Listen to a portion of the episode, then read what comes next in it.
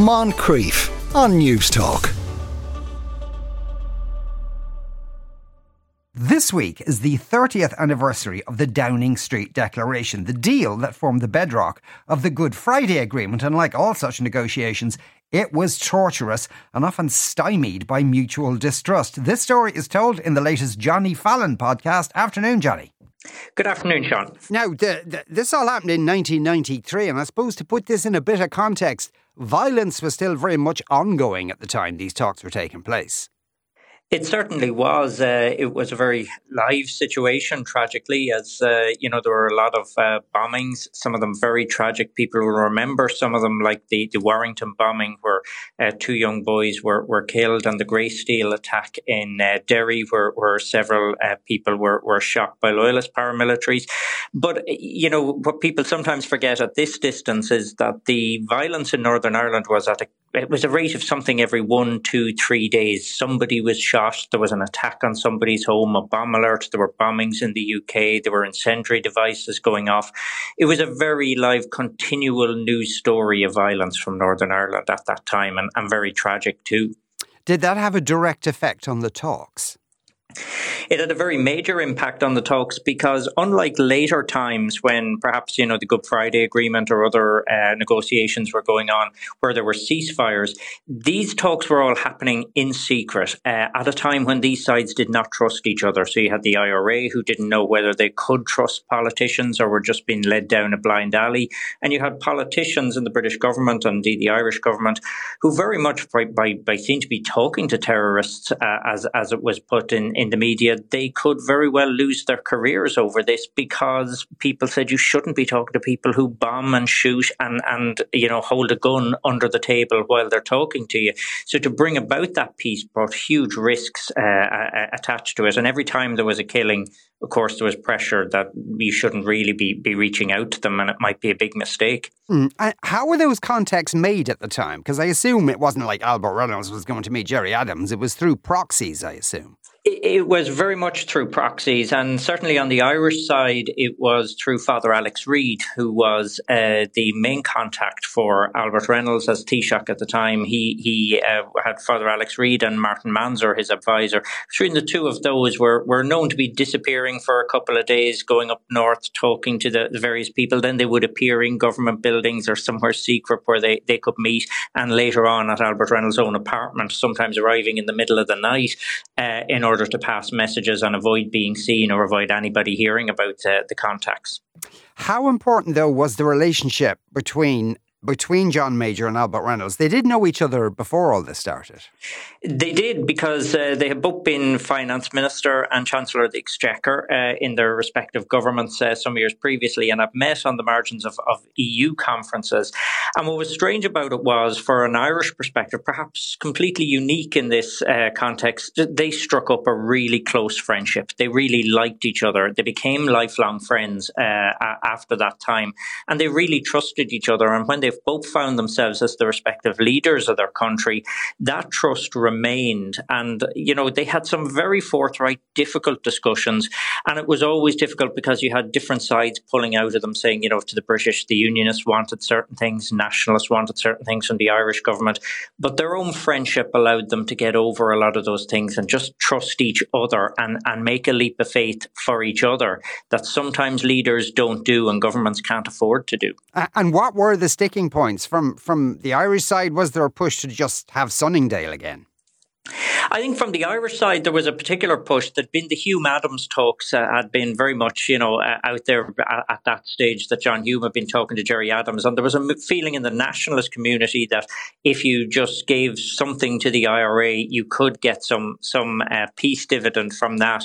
But of course, that was not seen by the British as being entirely trustworthy because the IRA weren't brought round to the principle of consent that, uh, you know, the IRA would lay down their arms and it would only be on the idea of consent consent that the people would have to agree if they wanted a change in the status of Northern Ireland.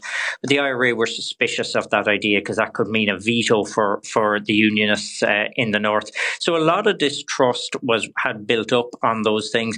And of course, whether Britain wanted or still had a you know economic interest in the North was still a, a very strong point.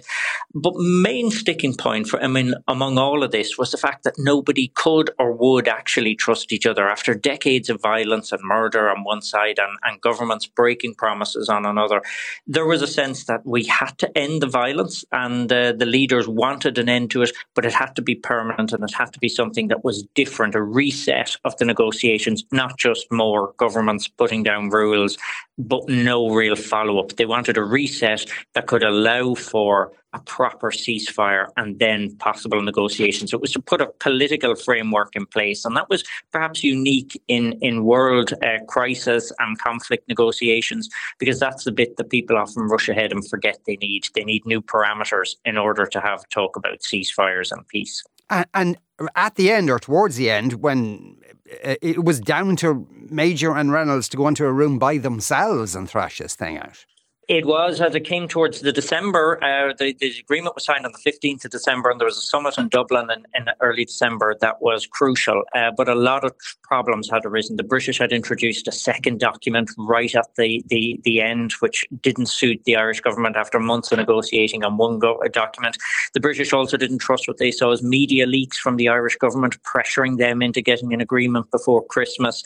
And the British, then it was revealed, had been talking to the IRA in the background. Those talks had failed. There was a lot of distrust. So what happened was unique in uh, these kind of negotiations that when they arrived in Dublin for the summit, there was very little progress they could see being made. The teams were, were very much didn't even know what they were negotiating on. Reynolds and Major agreed to go into a room together with no advisors. And that just doesn't happen. You always have mm. one person in there with you. They went into a room. Martin Mansergh and Roderic Lyne from the British side were outside. They could hear the raised voices as mm. these two men absolutely tore strips off each other with quite an industrial language, letting each other know exactly what they thought of each other. They did that for about an hour. Then they brought in some uh, their their two advisors, and they still glowered at each other. Famously, John Major snapped a pencil and two fired it across the room. There were files being thrown at each other. There was a huge amount of anger, but actually, it was their friendship that allowed them overcome that anger to make that leap of faith to start putting the Irish document back on the table to agree that there be some discussion on Articles 2 and 3 of the Irish Constitution and to force this through, that within a couple of days they were able to come to that agreement. But if you imagine individuals having to have a row, John Major described, described that row as the most forthright and fiercest conversation he ever had with another individual in, in uh, his years as Prime Minister. But it was only because they were able to do that and get that angst out of the system before the negotiating teams could come in and say, okay, these guys are really going at it. But they trust each other and are willing to give each other that trust uh, and in a leap of faith and make this document work. And in general terms, Johnny, the Good Friday Agreement was that was what was envisioned by the Downing Street Declaration, or were there any surprises in there? Uh, there were, well, there were surprises along the way, and of course, it was a torturous process after that because you had an IRA ceasefire, which was came about about a, you know the following August, and and then that ceasefire broke down. So there were difficulties within that. But I think the challenge was that for many of them, it was necessary to have the Downing Street Declaration in order to develop uh, a framework that you could have peace negotiations in.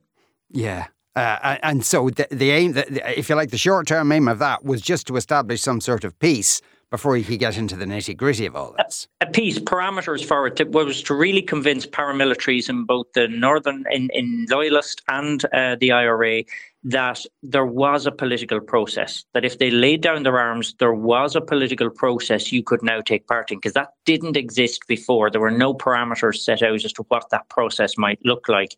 This finally put the point from the governments that it was clear that if the arms were laid down, then you could actually have a proper negotiation that could lead to something worthwhile. But that was the first time it had really, those parameters had been set out. Now, it still took a lot of convincing after that to bring them there. It took many months to get the first IRA ceasefire, but it was the first time, and it was crucial in that because it was the reset of thinking away from just governments coming up with plans to openly saying we want to actually bring if you like, the men of violence inside the tent if they're willing to lay down their arms. And there are parameters here that they can agree with, trust, and understand in order to take part in that. Mm-hmm. I suppose, given the political paralysis there still is in Northern Ireland, that was the start of what we're seeing as an ongoing process. It was a, the start of a, a, very long process and a very difficult process as part of it.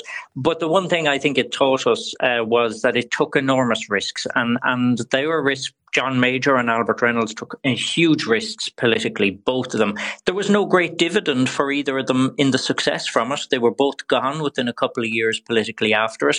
But equally on the paramilitary side, people like Father Alex Reid, Archbishop Robin Eames, and took huge risks that they didn't have to in getting involved in the process. And people like Gerry Adams and Martin McGuinness too did take massive risks politically and indeed in their own lives at that time because it was a live situation. And loyalist paramilitaries and nationalist paramilitaries countries very much were finding, you know, there were bombings, there were shootings, and talking about peace and, uh, as some would see it, surrender on either side was a very risky business too. But there was a unique mix of people who really were willing to take those risks and all trust each other at the same time that made it happen.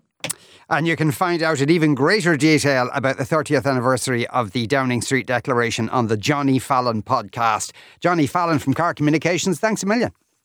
Thank you, Sean. Moncrieff, weekdays at 2 p.m. on Newstalk.